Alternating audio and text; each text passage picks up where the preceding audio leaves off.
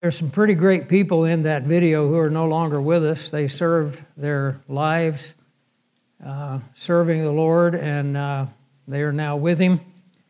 And uh, others probably soon to follow, maybe yours truly as well, who knows. But there's a world out there that's crying to hear the truth, and there's just not enough people. The harvest is plentiful. The workers are just so very few.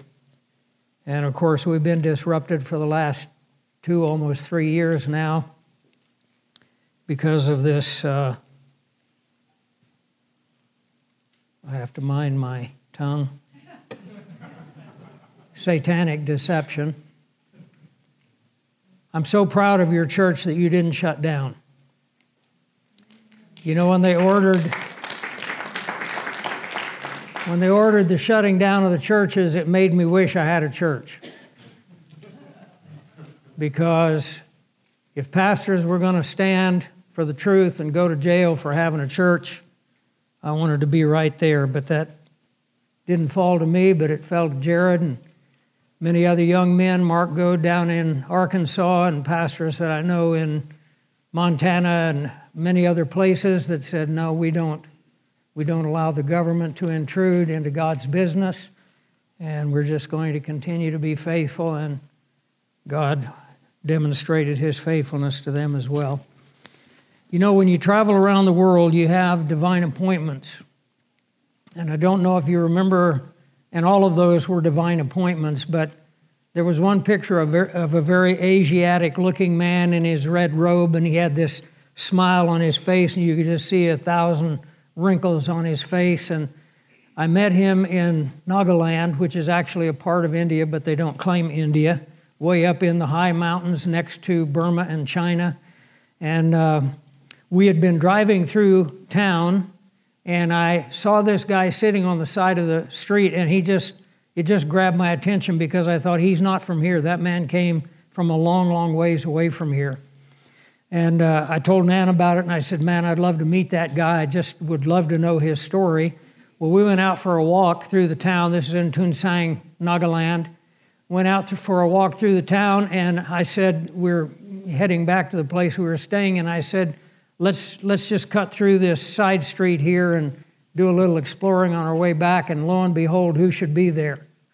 This guy was on the side of the street. Of course, I couldn't talk to him. I was wishing that our translator was with me so that I could talk to him. But I looked at him as we were walking on the street, and he looked at me, and it was like we just locked eyes, and both of us began to grin. And Nan took that picture while we were shaking hands, and it was like we were looking at each other, and we were saying, I know you.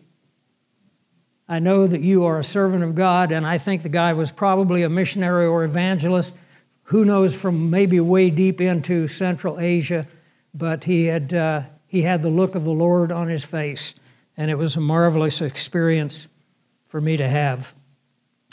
Well, we're going to get back into our final session on meditation. We've looked at meditating on our Savior and our salvation in Hebrews three and Hebrews twelve, and then we looked at meditating on, and we're just talking about thinking deeply on, dwelling on these things, on our uh, ourself in light of that salvation we looked at in Romans chapter six, to reckon ourselves to be dead to sin and alive to God, to be dead, buried, and raised again with Christ. And then we went to Philippians chapter four and verse eight, and we talked about dwelling on or meditating on spirituality and spiritual growth. What are the things that contribute to our spiritual growth? This morning we looked in First Timothy chapter four and verse fifteen at meditating on our gift and ministry. And we're now going to turn to the book of Luke, the Gospel of Luke, in Luke chapter twenty-one, and we're going to deal with the idea of when we're not supposed to meditate. Jesus tells us that there's a time that we are not supposed to meditate, and He tells us exactly why. So Luke chapter twenty-one, let's just uh, ask God's blessing on this time together, and we'll begin. Father in heaven, we are your children. We are gathered around your table. We are hungry, and we ask that you will break for us the bread of life. We're praying that you will nourish our souls, knowing that man does not live by bread alone, but by every word that proceeds from the mouth of God. We know that Jesus pronounced a special blessing on those that hunger and thirst for righteousness. And so we've gathered ourselves here this morning, setting aside many demands and burdens, distractions and other things, so that we could hear what you have to say to us through the Spirit.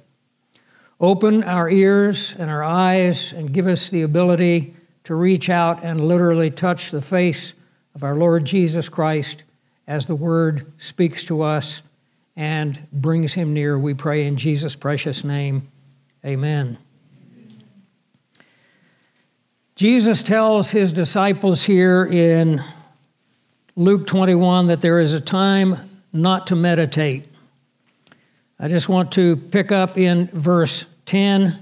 Well, let me back up to verse eight so we get the context. This is where the disciples ask Him regarding the temple, when the destruction of the temple would be. And He said in verse eight, "Take heed," in other words, be aware, be alert, "that you be not deceived, for many will come in my name, saying, 'I am He,' and the time is drawn near. Therefore do not go after them. But when you hear of wars and commotions, do not be terrified." I think we're living in that time. Let's be alert that we are not terrified by the things that are going on on the earth. "These things must come to pass first, but the end will not come immediately." The end that He has in mind here is the second coming. "Then He said to them, 'Nation will rise against nation and kingdom against kingdom. There will be great earthquakes in various places and famines and pestilences. There will be fearful sights and great signs from heaven.'" I personally believe that we're just now entering into this time. We are Uh, looking at a world that is different than the world we looked at two years ago. Uh, what was actually accomplished by the tyrannical measures that were taken by all the nations of the world have produced a world that we did not know two and a half, three years ago. Never before in all of history, with the possible exception of the building of the Tower of Babel, has the entire world moved in lockstep together. And this should tell us that we are drawing very, very near to the times that Jesus spoke of here. And of course, the potential for wars, for famines. Uh, we have uh, shipping lanes that have been shut down. The uh, shipping not only on the seas, uh, but on the land through the trucking industry. All of these things have been disrupted for a long time. We haven't yet seen the effects of it, but I can assure you the effects are coming. So as we see these things, I warn you again with the two warnings of Jesus. Number one, do not be deceived, because it's going to be easy to fall for deception in a time of national and international upheaval. Number two, do not be afraid. You are a child of God. You are under His divine protection. You dwell in the secret place of the Most High. He has His eye on you, and He will care and provide for you. Nothing can stop you from accomplishing His plan if you're willing. Nothing can remove you before His time. You are invincible as an agent of Jesus Christ on this earth. So take that confidence and have that courage as we go into the times ahead.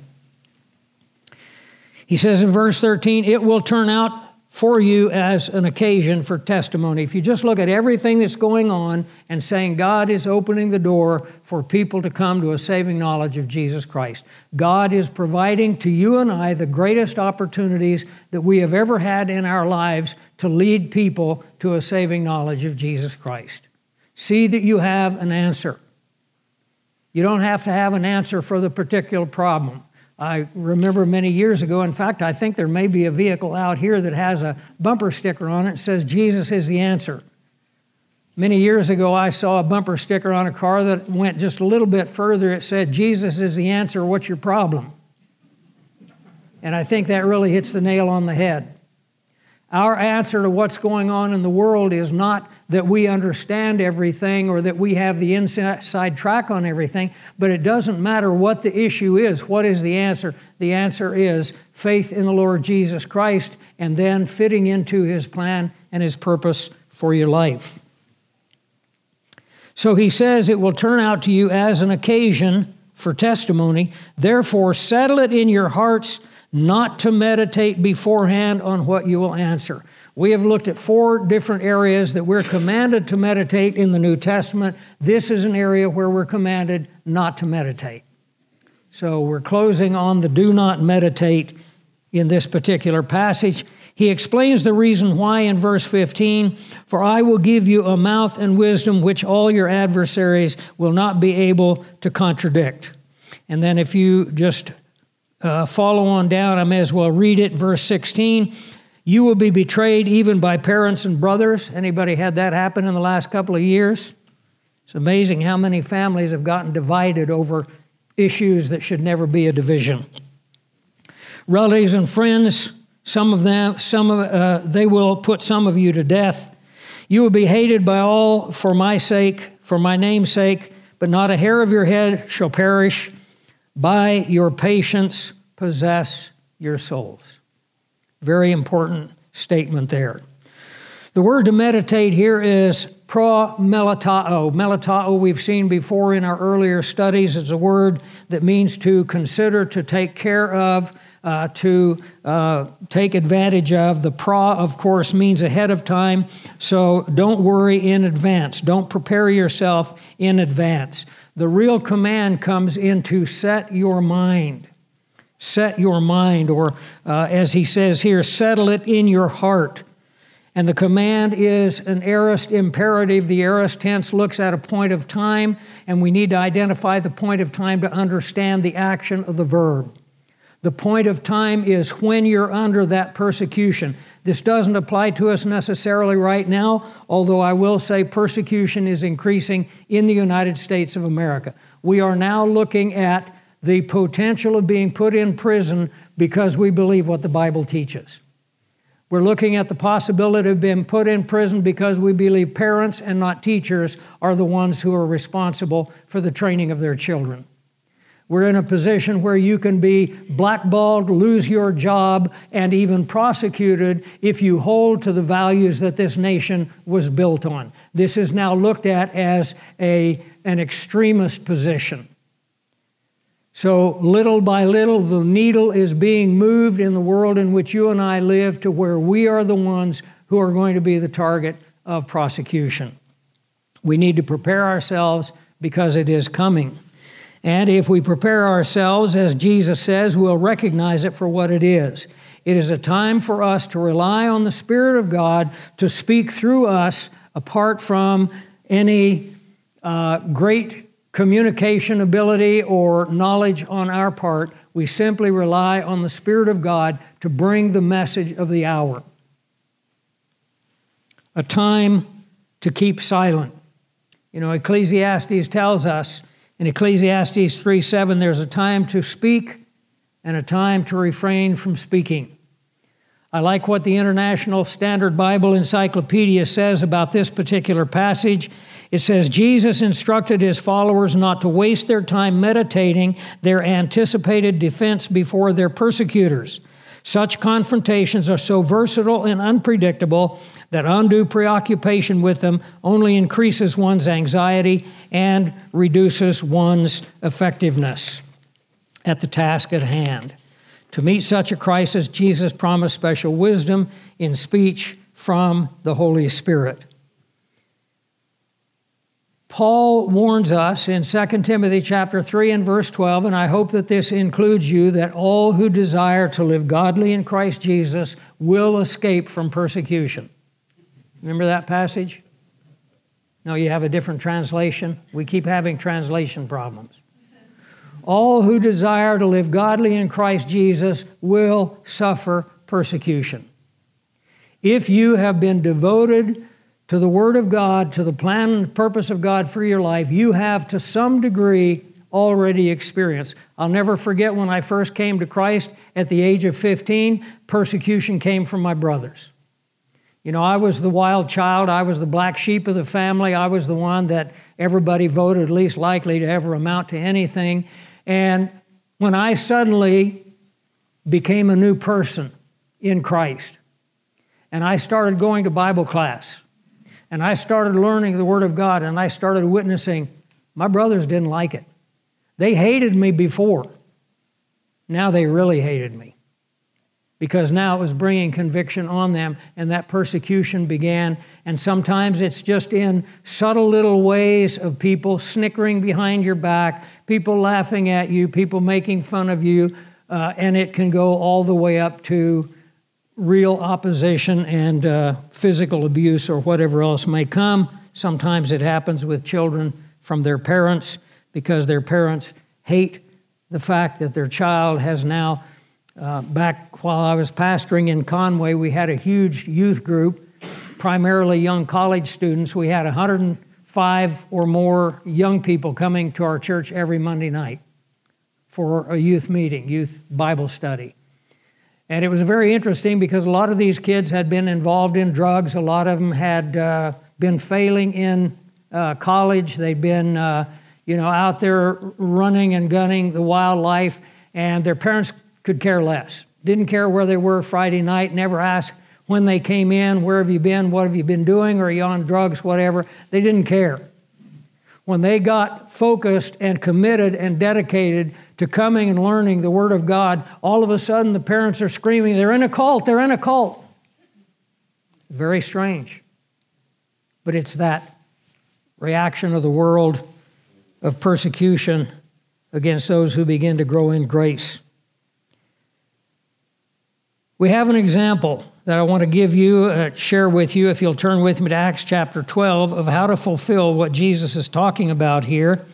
And it comes from one of his top students. We almost have to chuckle when we say that. The life of Peter, the apostle. In Acts chapter twelve, it says that it came about at that time, Herod the king stretched out his hand to harass some from the church. Then he killed James, the brother of John, with a sword. James and John, you remember, were called the sons of thunder.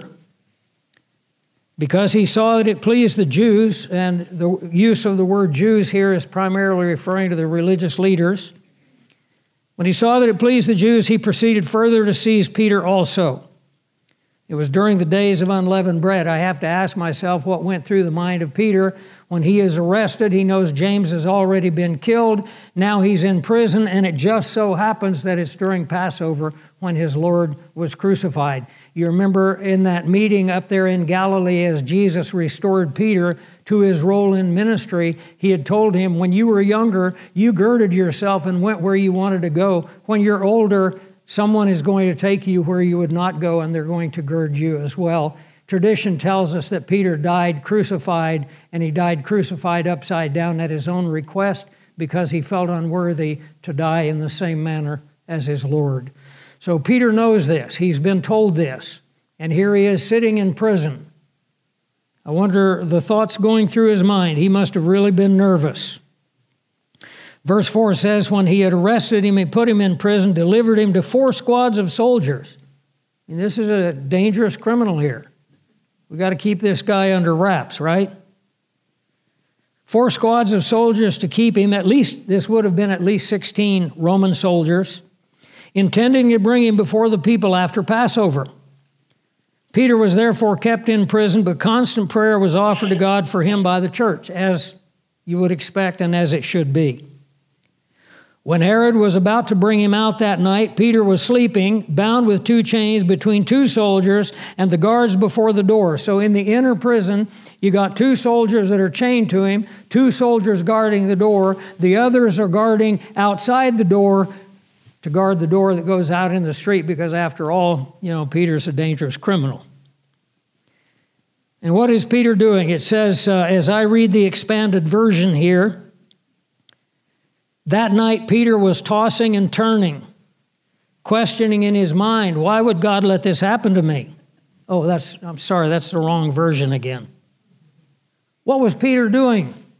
If you were put in prison tonight and they took your pastor wherever you come from and they killed him and found out that that pleased the population and so they come and get you and they throw you in prison, what are you going to be doing? Probably not sleeping. Peter is sound asleep. How could you sleep at a moment like this? It's called the faith rest life. It's called the ability to trust the promises of God. It is an understanding that God has a plan for my life. I am a member of the body of Christ. He has a purpose for me that is going to go until that purpose is finished. Nothing that heaven or hell, Satan or anyone on this earth is going to do will stop me until I have fulfilled that purpose. I am invincible as a child of God and a warrior of the cross. If we ever get that mentality, there will be no stopping us, and we won't have to play videos about until the whole world hears, because the whole world is going to hear. The problem is we don't have that mentality. We are worried about our own skin. We're worried about our own home. We're worried about what we might lose, what it might cost us, and that's why the early church turned the world upside down, because they could care less. They were willing to let it all go.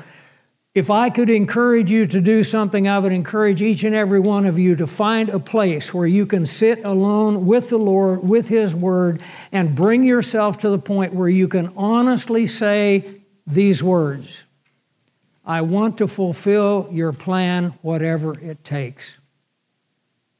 Whatever it takes. And you know what? Once you've made that commitment, you have nothing to fear. You have already surrendered everything. It's in His hands. Take from me what you want to take. Live before God with open hands and say, put into my hands what you want me to have. Take from me whatever you want to take away. I am here for your purpose and your purpose alone. You'll find that your life will become very, very exciting and very, very fulfilling as you continue to fulfill God's plan for your life. Peter's asleep. Now notice verse seven. Behold, an angel of the Lord stood by him. I don't know if you've ever had this happen, but when I'm sleeping, if someone comes and stands near me, I generally wake up.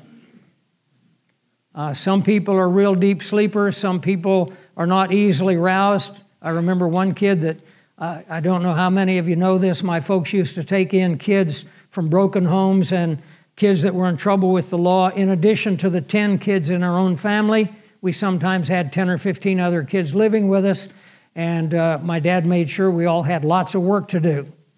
So we woke up early in the morning, and there was a kid named Ken that came to live with us, and he was used to sleeping in. So when my dad would yell up the stairwell, you boys get up, it's time for chores, we're all up and dressed, and, and he always wanted us up and dressed and ready to go in three minutes. That was his standard. We had three minutes to get dressed. We had three minutes to eat.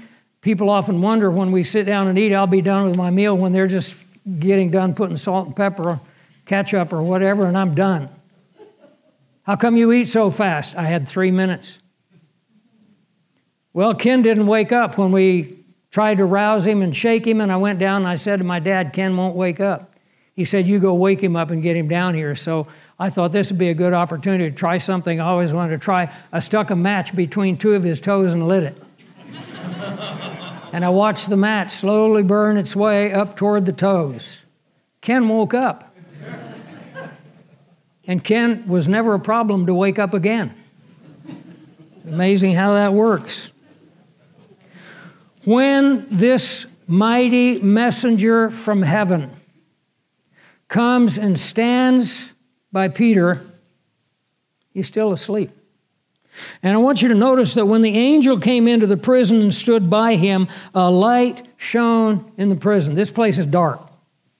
You know, probably all the uh, lanterns or candles or whatever they had are out. This is a dark place, and now it is completely illuminated by the presence of this angel. Once again, when you sleep, if someone comes in the room and flips on the light, does it wake you up? It does me. I can tell the light's on. What's going on? Time to wake up. I would suggest that the light of this angel was probably brighter than any lantern or lamp or house light that you've ever had in your room. Still, Peter's sleeping. The angel then struck Peter on the side.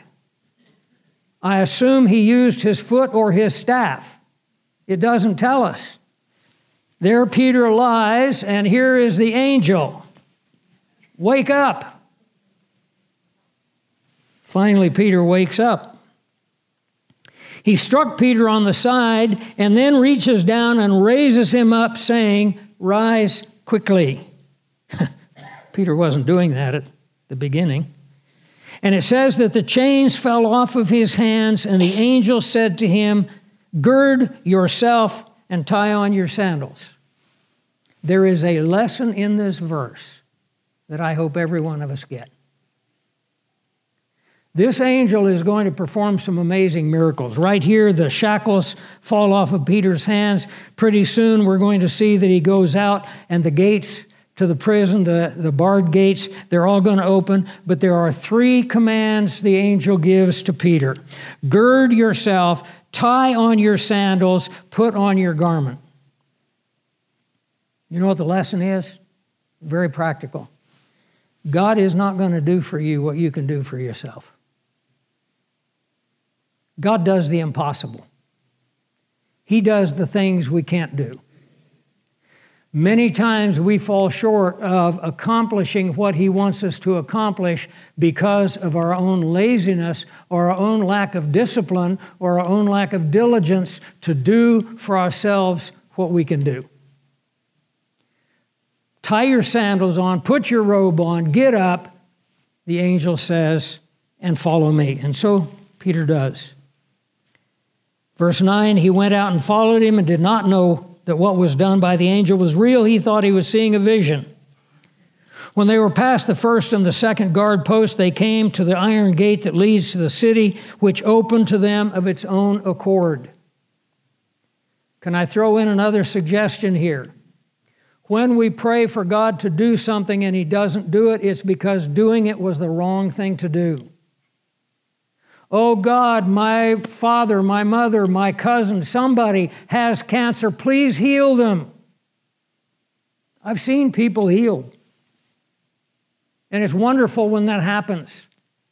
When it doesn't happen, it's because for it to happen would disrupt the perfect plan of God. We don't understand it all now. We're not supposed to understand it all now. If we understood it all, where would be the need for faith? You see, faith is the ability to trust God when we don't understand why He's doing what He's doing. Yes, we pray for healing. We know that God has the power. We trust that He will do what is best.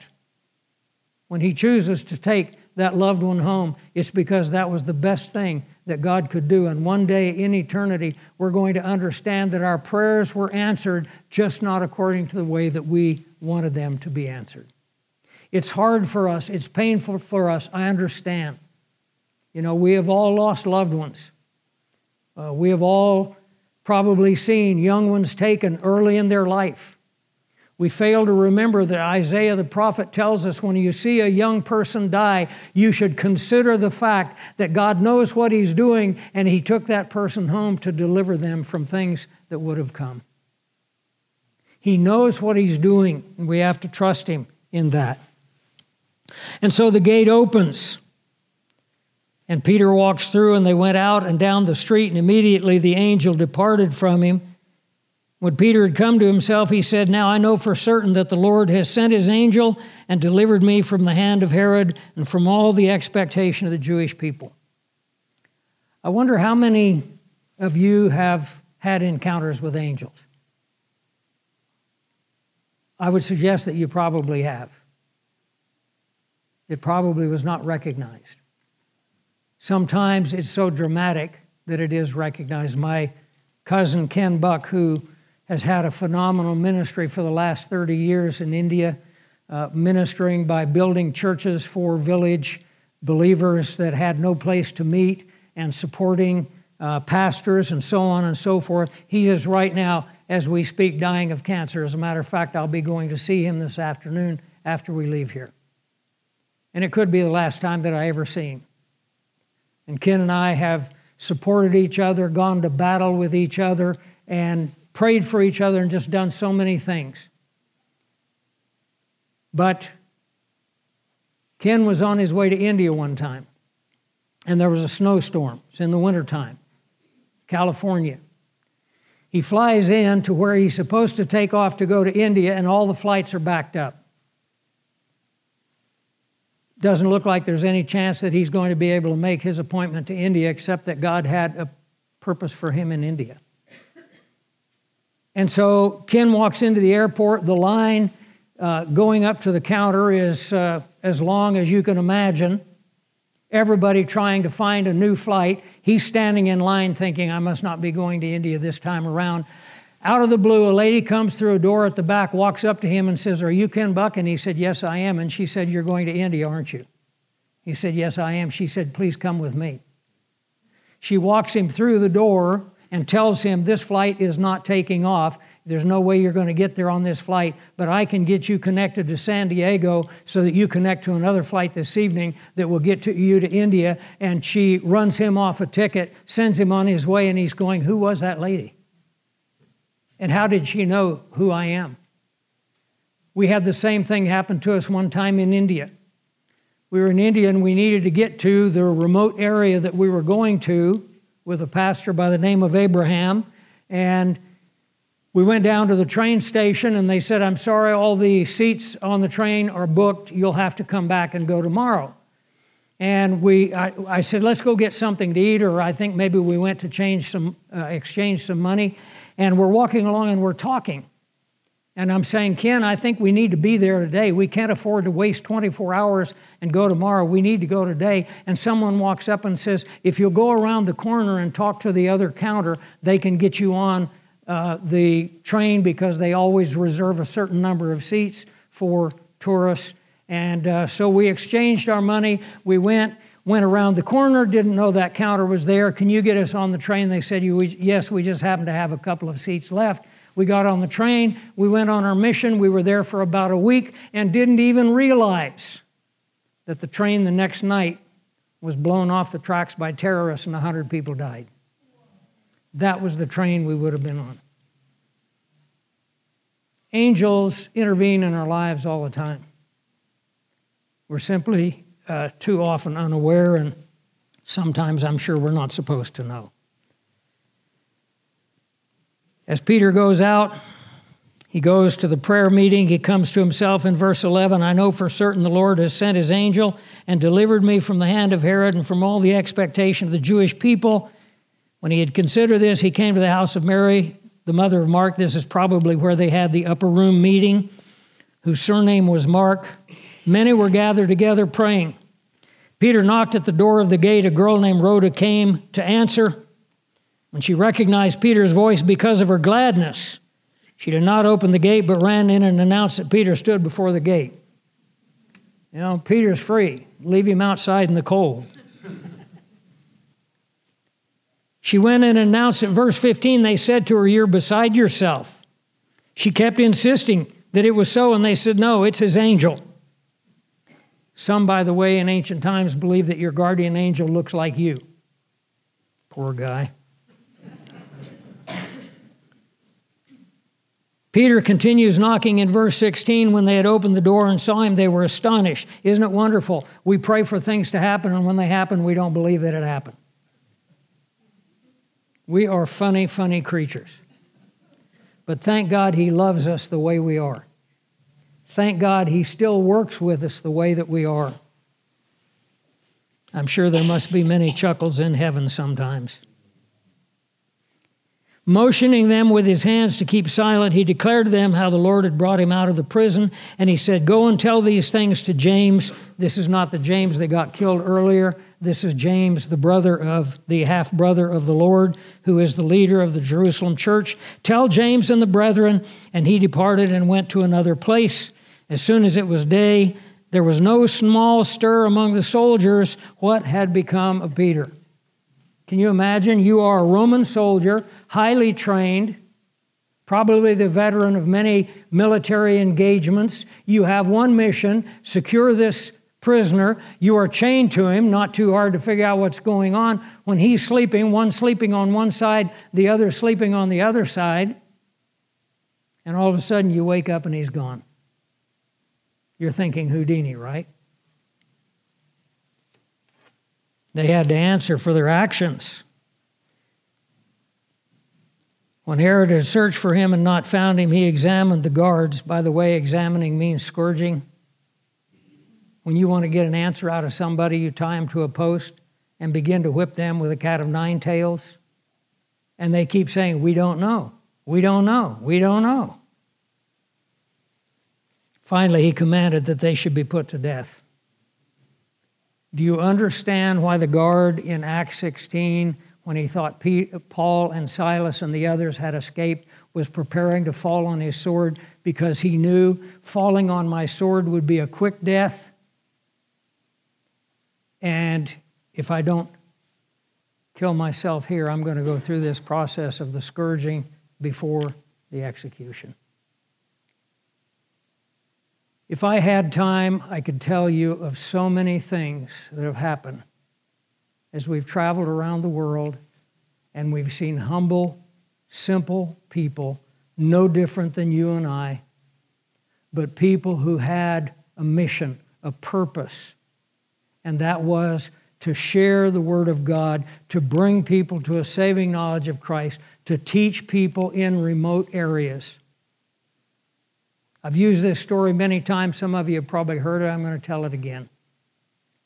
I was in Nigeria and I heard about a guy who had recently come to Christ and led his family to Christ, and they wanted to take me to them, and we drove out into this remote area, uh, just arid and just sandblasted is the best way I can describe it. Nothing was growing. Just, just dry, dead trees, dead, dead plants, dead crops. We went out into this area and we came to a little hut that was nothing more than a thatched roof on poles. As we pulled up in the yard, we saw one little boy dragging a big heavy uh, limb from a tree for firewood, saw a couple of other kids. One had a little gourd that they had carried from a spring and was pouring water on these little stalks of corn that were just sandblasted and dried up about this tall, trying to keep these these uh, stalks of corn alive until they could get something from it for the family to eat. The mother was in the little hut and had her two or three pots and pans, their total uh, possessions that they had, trying to prepare some, some food for this poor little family. So we got out, and the African pastor that had taken us there begins talking to the lady, and he said, I'm sorry, her husband is not here. We said, well, where is he? And as she spoke to him, the story unfolded.